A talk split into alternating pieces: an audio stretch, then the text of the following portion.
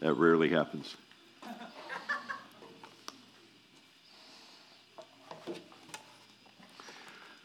Well, Hyde Disciples Church, it is just always so much fun to get the opportunity to come here. I love you guys. You live in my heart, and of course I've good friends with Stu, and I just look forward to every opportunity I get to be with you.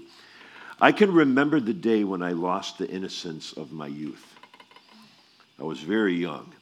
I was in elementary school, kind of the early grades, I think, and I can remember vividly where I was in my house and who was there at the time. I had come home from school, and I had learned a song at school from some of my friends, and it was sung to the tune of My Bonnie Lies Over the Ocean. Do you know that song? Yes. The original song has pretty simple words to it. It goes, well, you can sing it with me. My Bonnie lies over the ocean. My Bonnie lies over the sea. My Bonnie lies over the ocean. Oh, bring back my Bonnie to me. There's this chorus, right? Bring back, oh, bring back my Bonnie to me. Good, harmonize. Bring back,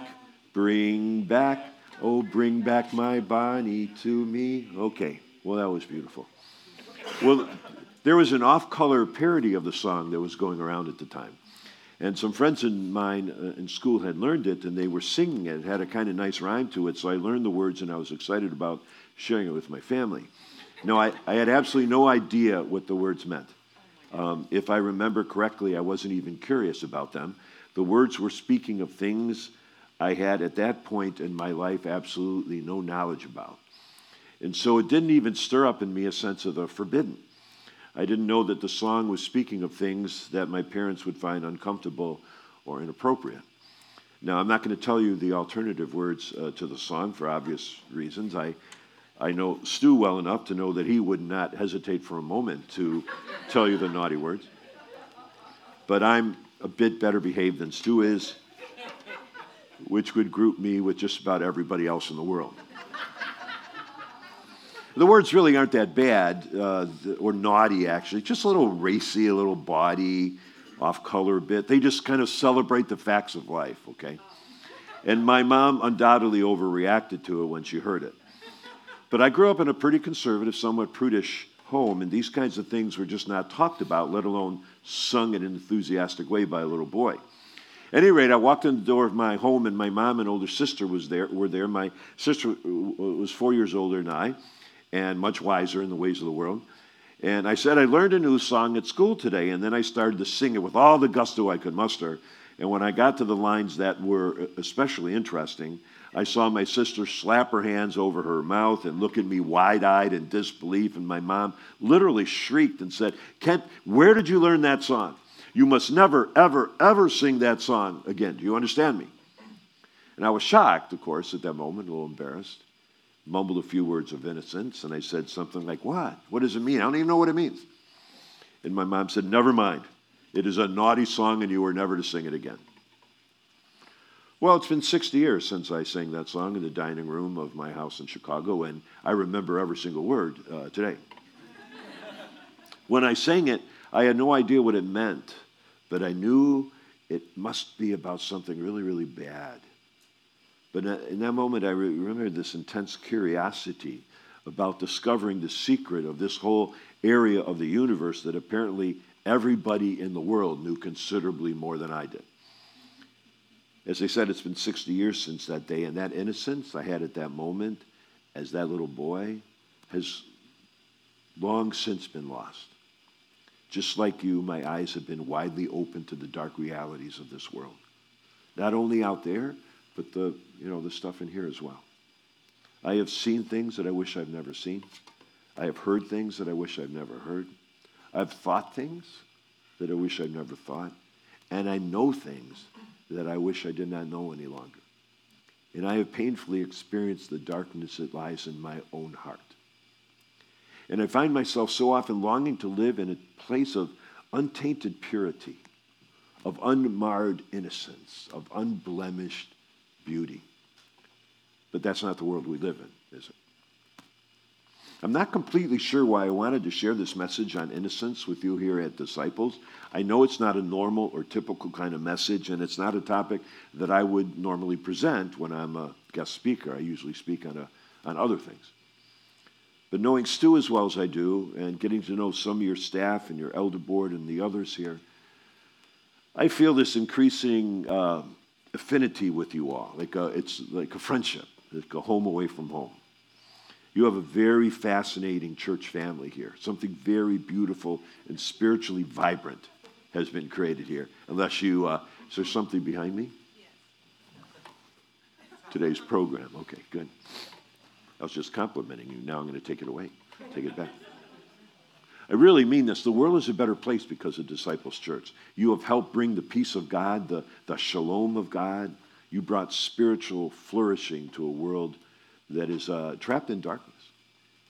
And so I thought, as kind of a pastoral affirmation and encouragement to you all, it may be spiritually healthy or at least fun to spend, at least to me, for me, spend a half hour or so together reflecting on this topic of innocence. Because it seems to me that we are living in an increasingly jaded and cynical world. And there's great danger that in the process, we can become increasingly jaded and cynical ourselves. And this is progressively destructive to our souls. It's very hard to live well and deeply with God and to love deeply the people of this world when cynicism and a kind of jaded loss of innocence begins to infect our inner world. I know the danger of cynicism firsthand. It has often infected and influenced my life.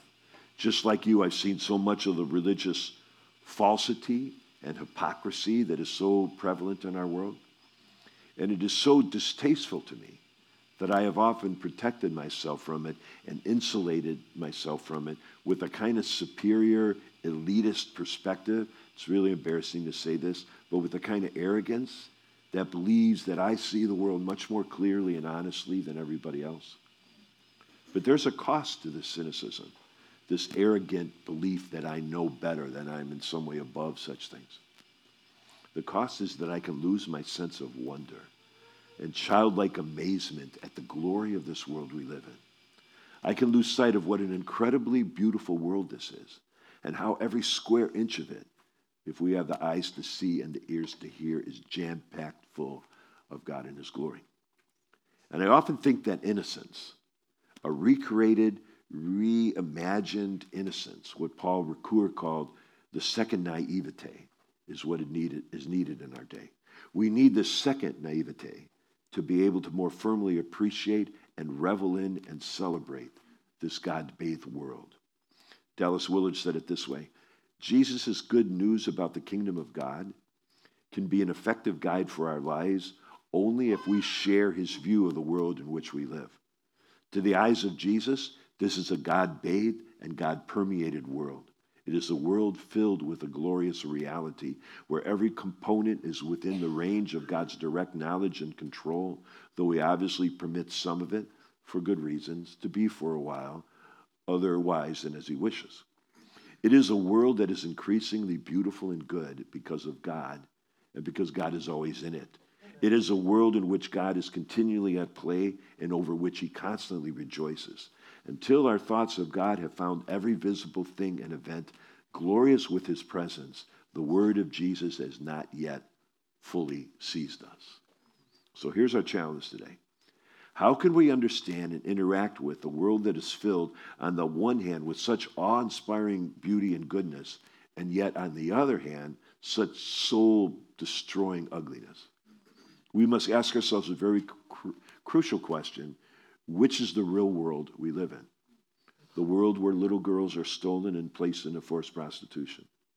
A world of crooked politicians, hypocritical religious leaders and greed-filled corporations, a world of hunger and violence, or a world where every square inch is filled with God and His glory. A world that is just absolutely beautiful and wonderful.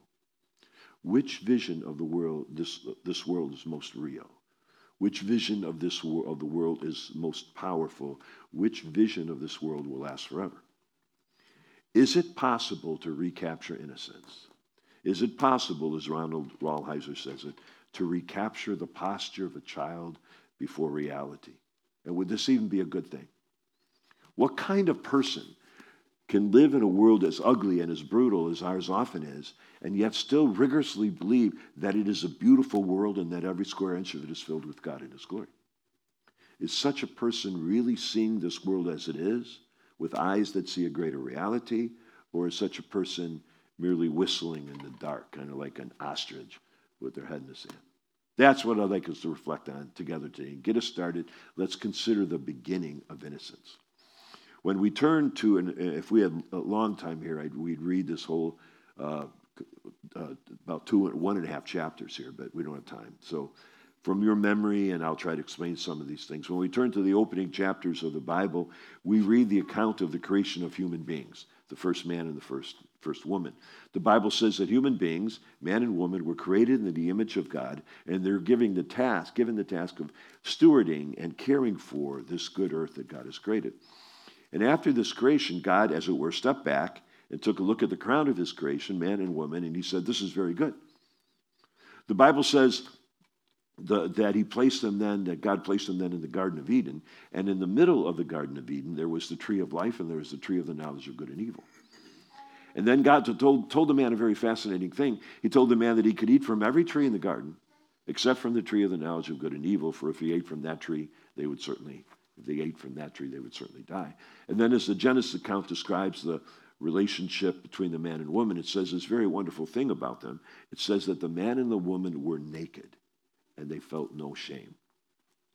Now, there are countless books about the theology of all this and what it all means, and there's much debate and disagreement on many issues, and this has been the case down through the centuries. But there are a couple things here that, to me at least, come across with great clarity. And first, it seems obvious that the first man and first woman were created in innocence. Now, whether this innocence refers to a positive holiness and goodness that they possessed, or merely the untested absence of evil or in their lives, I'm not certain. But it does seem obvious to me that the first man and woman, before they had eaten from the tree of the knowledge of good and evil, there was a purity and an innocence in them.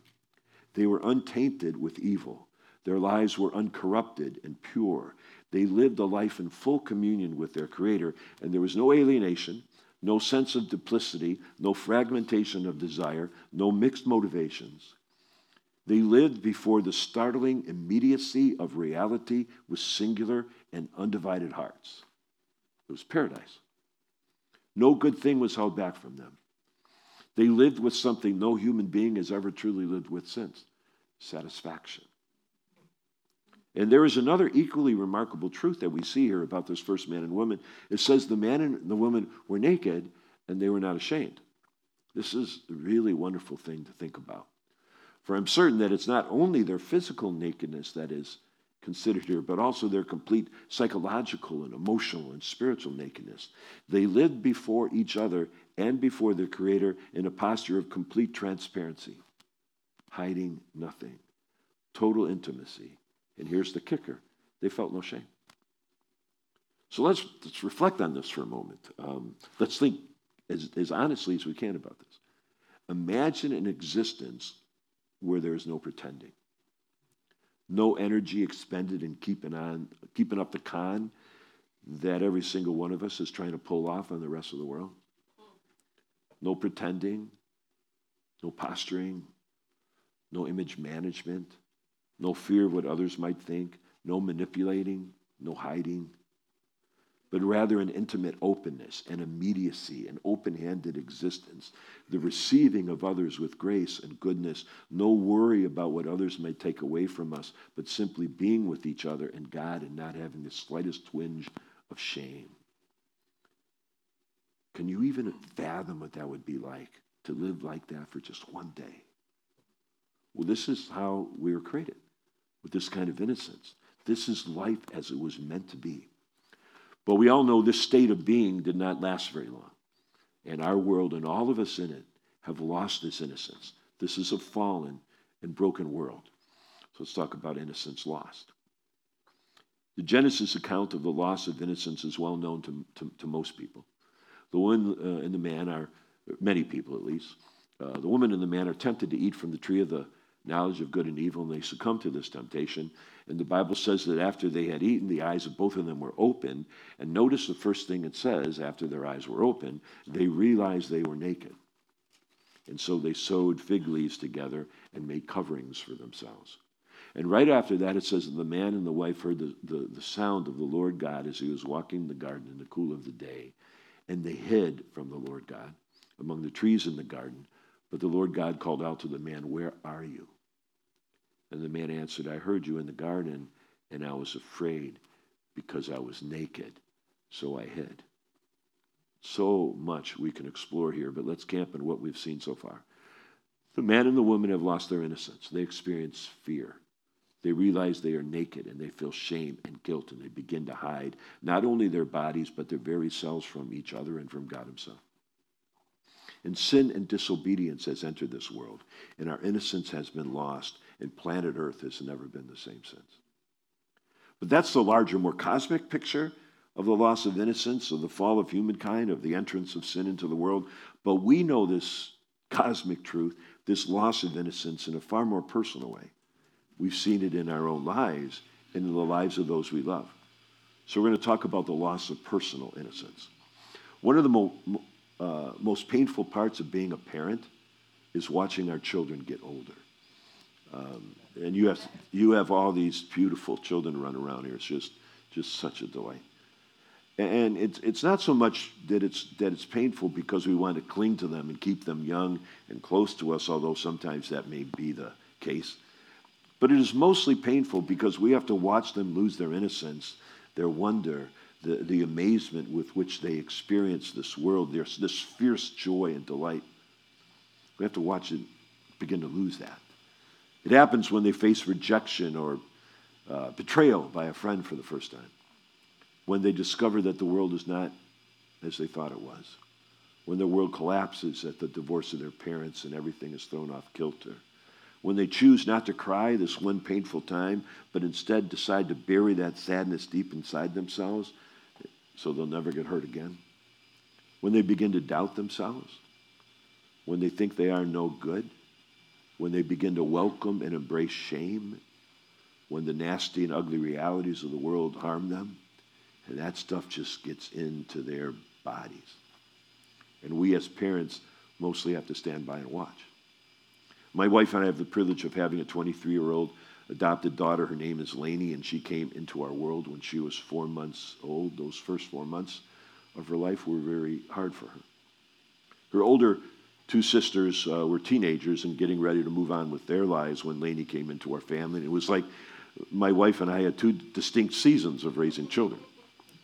There's something kind of cool and exhausting about being an older parent and enjoying the childhood of Lainey with the benefit of almost about 15 years of parenting behind us.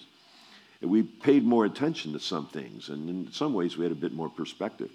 In her early years, before Lainey turned 10, when she was just a child, the world was a magical place for her.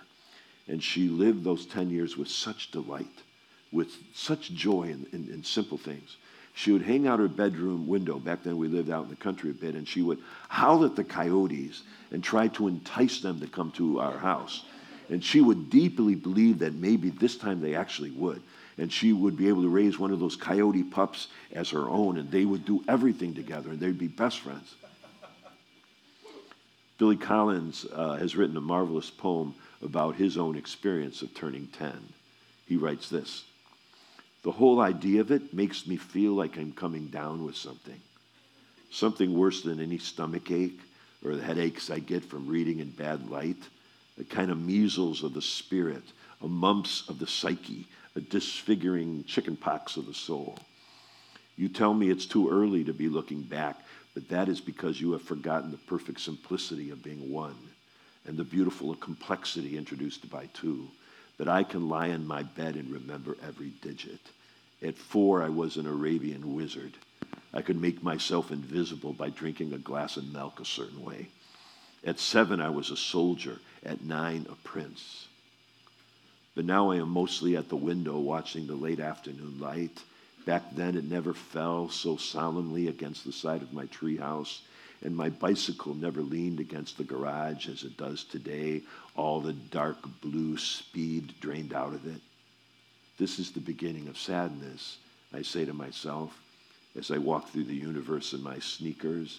It is time to say goodbye to my imaginary friends, time to turn the first big number. It seemed only yesterday I used to believe there was nothing under my skin but light. If you cut me, I could shine.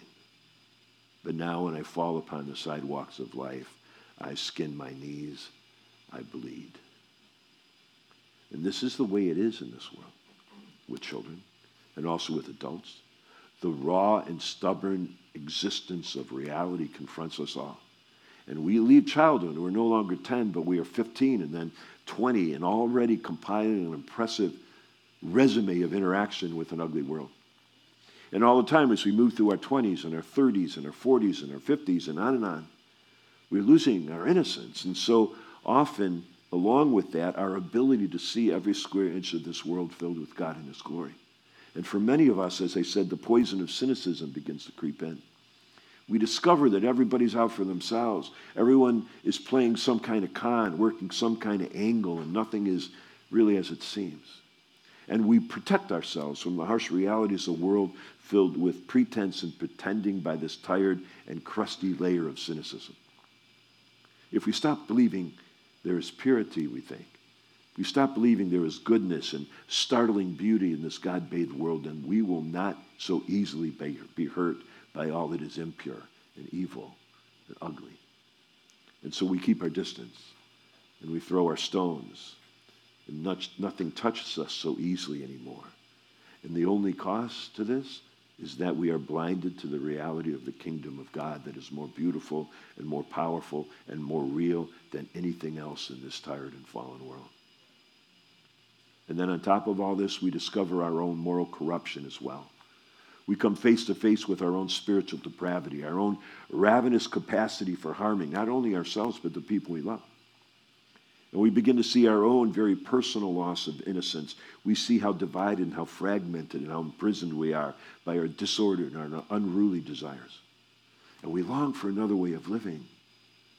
And this realization can be a great gift to us if it causes us to recognize our desperate need for God and His grace to rescue us. But there's a way to pursue a kind of pretend innocence. I'd like to call it blind innocence, that I think is very dangerous to our souls. Some people try to recapture innocence in a way that blinds us to the actual world in which we live. And this keeps us from loving this world that is precious to God. For some people, the harsh realities of this fallen world are so horrible, so disturbing, so incomprehensible, that they simply refuse any longer to live honestly in the midst of it. People with blind innocence live with a kind of Pollyanna attitude that everything is better than what it really is. They choose to only acknowledge the good in this world, and they simply turn their eyes away from the evil. They pretend it doesn't exist. You see, the real world, the one in which we live, has lost its innocence. There's a real tragedy here. You know this. There's real hurt, real pain, real loss. And we don't do ourselves or others any favors by pretending otherwise. We live in a world where during the time it takes me to give this message, hundreds of children will die of malaria. Children will starve to death, and unspeakable things will happen to children throughout the world. The fact that it may not happen to us or to people we know is essentially irrelevant, and it's embarrassingly self-absorbed to only acknowledge or be confronted by these things when we're involved. The truth is the world is an awful place at times because the world is fallen, it's broken, it's in trouble, it needs to be rescued, it needs to be redeemed. An innocence that ignores this aspect of our world or hides from it, that does not want to be confronted with it, is a blind and dishonest innocence. And there's another way in which we embrace blind innocence. And this is when we nurture a kind of disdain for this world. We look at all the evil and the people who do, in our minds, evil things, and we develop a form of contempt and a cold lack of love for this world. We look at the prostitute on the street corner, or the drug dealer, or the radical revolutionary, or even someone who just holds different political or lifestyle beliefs than we do, or anybody who is radically different than me. And we fail to love them. In fact, we nurture contempt or disdain for them, and we forget that it is this broken and fallen world filled with these specific people who are precious to God. And the recapturing of our innocence will never come from pretending or from hiding, certainly not through contempt or hate, but only through loving this world and the people in it. When we treat others with contempt, when we write them off, when we look down upon them with judgment, we forget that we are made of the very same stuff. Yeah. And we are all fallen creatures who need to be redeemed. Amen.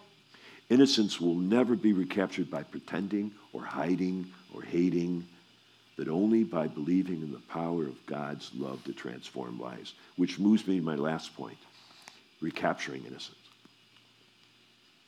There's this one time in the ministry of Jesus, actually several times, that is often the case, he was being swamped by people coming to him.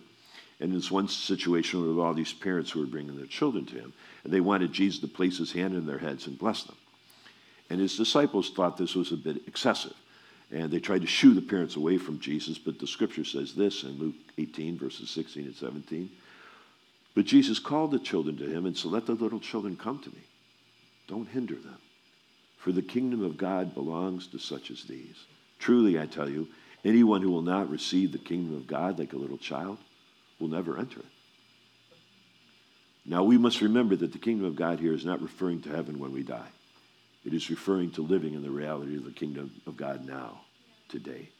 And what Jesus is saying here is really obvious. Unless we can learn to approach God and this world like a little child approaches life with trust and innocence and an acute and unapologetic awareness of their need, we will never be able to live under the rule of God. For we will always want our own way, our autonomy, our independence. I love that Jesus used the example of children here. For we can learn much from them. Our greatest teachers, your greatest teachers in this church are all the children running around. We should watch them. We should get down on the floor with them and play with them, listen to them. For they often know far more about the kingdom of God than we do. And what is more, in so many ways, they are more like God than we are. G.K. Chesterton, in his wonderful book, Orthodoxy, famously says it this way: because children have abounding vitality, because they are in spirit fierce and free, therefore they want things repeated and unchanged. They always say, "Do it again." And the grown-up person does it again until he is nearly dead. For grown-up people are not strong enough to exult in monotony, but perhaps God is strong enough to exult in monotony. It is possible that God says every morning, "Do it again," to the sun, and every evening, "Do it again," to the moon. It may not be automatic necessity that makes all daisies alike. It may be that God makes every daisy separately, but has never got tired of making them. It may be that he has the eternal appetite of infancy, but we have sinned and grown old, and our Father is younger than we. For we have sinned and grown old, and our Father is younger than we. You can almost picture this world we live in as this auditorium right here. I love it. It's like darker here, so this is the world, the whole world. And when we were very small children, this auditorium seems huge and full of all sorts of places to run around and explore. You go back up there, there's dials you can turn, and there's lights and everything. And each new discovery tells us that this world is full of wonderful surprises. And so we live with a sense of wonder and awe and expectation, but then we get bigger and older and wiser in the ways of the world. And we've seen most of the places in this auditorium, or at least we've seen enough places to begin to believe that there aren't really any surprises anymore.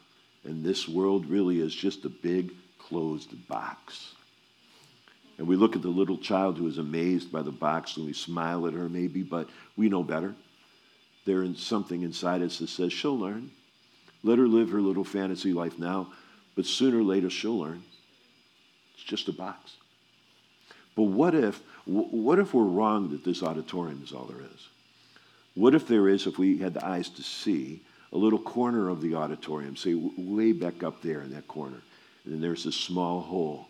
We got ladders, and we crawled up to it, and we looked through it, and we would find that outside this little box of ours is a world far more glorious, far more wonderful, much, much larger than anything we've ever imagined.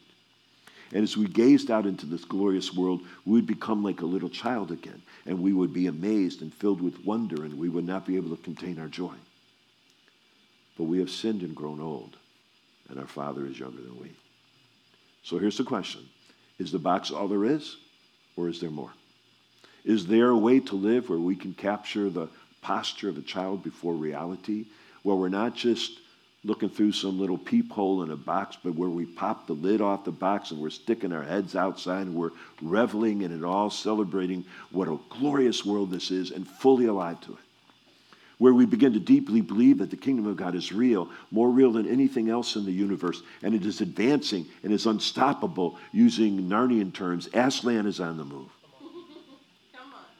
And we can live fully with this reality, even in the midst of a brutal and ugly world. I truly believe we can learn to live in this way and capture our innocence. Let me close with this story. A few years ago, and I've had a number of these stories like this, but this is kind of the one that started it.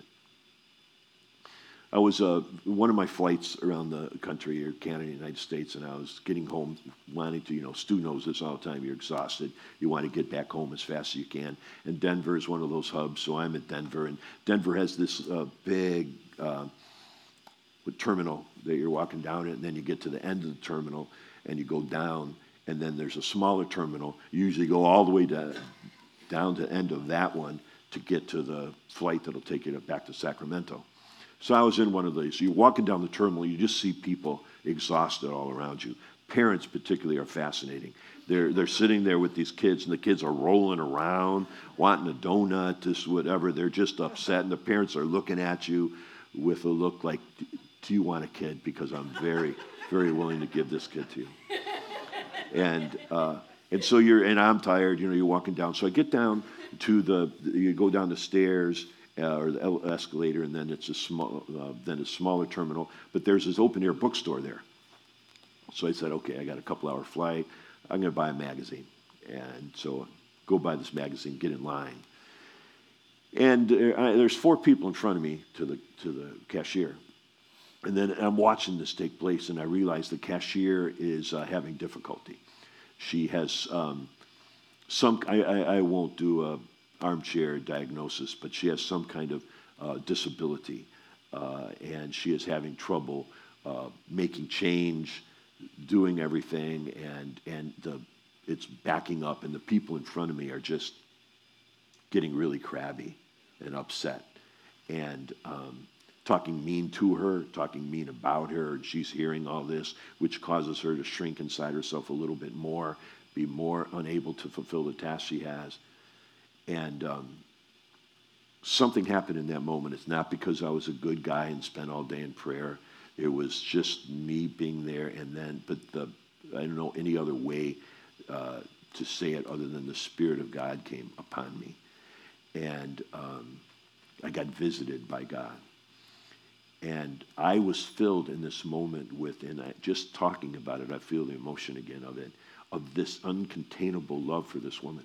I wanted to do anything I could do to make her life good. And of course, I was powerless to do that. I sensed God saying you should pray the Aaronic blessing over her. The Lord bless you and keep you, Lord, make his face shine upon you, that one. And if you said to do it out loud, I'd blatantly disobeyed him, but I prayed it. I prayed it anyway, and when I got to her, I just was trying to be as nice as I could, as kind, telling her what a great job she was doing. I felt like I would adopt you. Let me take you home, and my wife and I will take care of you for the rest of your life. And I didn't say that. That would have been really weird, but that's what I felt. But the weird thing is, whatever came on me stuck with me for a while. And as I walked away from that place, it was like I was seeing everybody, and I felt all their stories, and I felt the sadness and the hopes and all these things, and my life was completely open to others. And I recognized I'm not even thinking about myself at all. And I remember thinking, this is the way life is meant to be lived. This is beautiful. If you give me this way to live versus $1 gazillion, I'll take this way to live, because this feels like what we're supposed to be. And so I walked down there kind of in this other, whatever I was in. And sooner or later, I got back there, and 20 minutes later, Krabby Kent came back and all that other stuff was gone. And but I think about that story, and I realize that the beauty of our existence will always be discovered in the way we give ourselves to others and see people as miracles, not as means to our end and not as obstacles that are in our way, but this sacred encounters with people that we can enter into their story and what God is doing in our midst. Would you pray with me, please? Father, Son, and Holy Spirit, eternal, almighty, wonderful, beautiful, triune God who lived with each other in eternity past with such joy and unity and love. And out of this joy and this unity and love, you have created this world and invited us to join in this Trinitarian community and to be, in the words of Peter, partakers of the divine nature. And so we ask, as we go about our lives, as we are out into this world, bring us deeper and deeper into experiences with you and others that free us from ourselves, that teach us to lose our lives so we can find them. In Jesus' name we pray. Amen.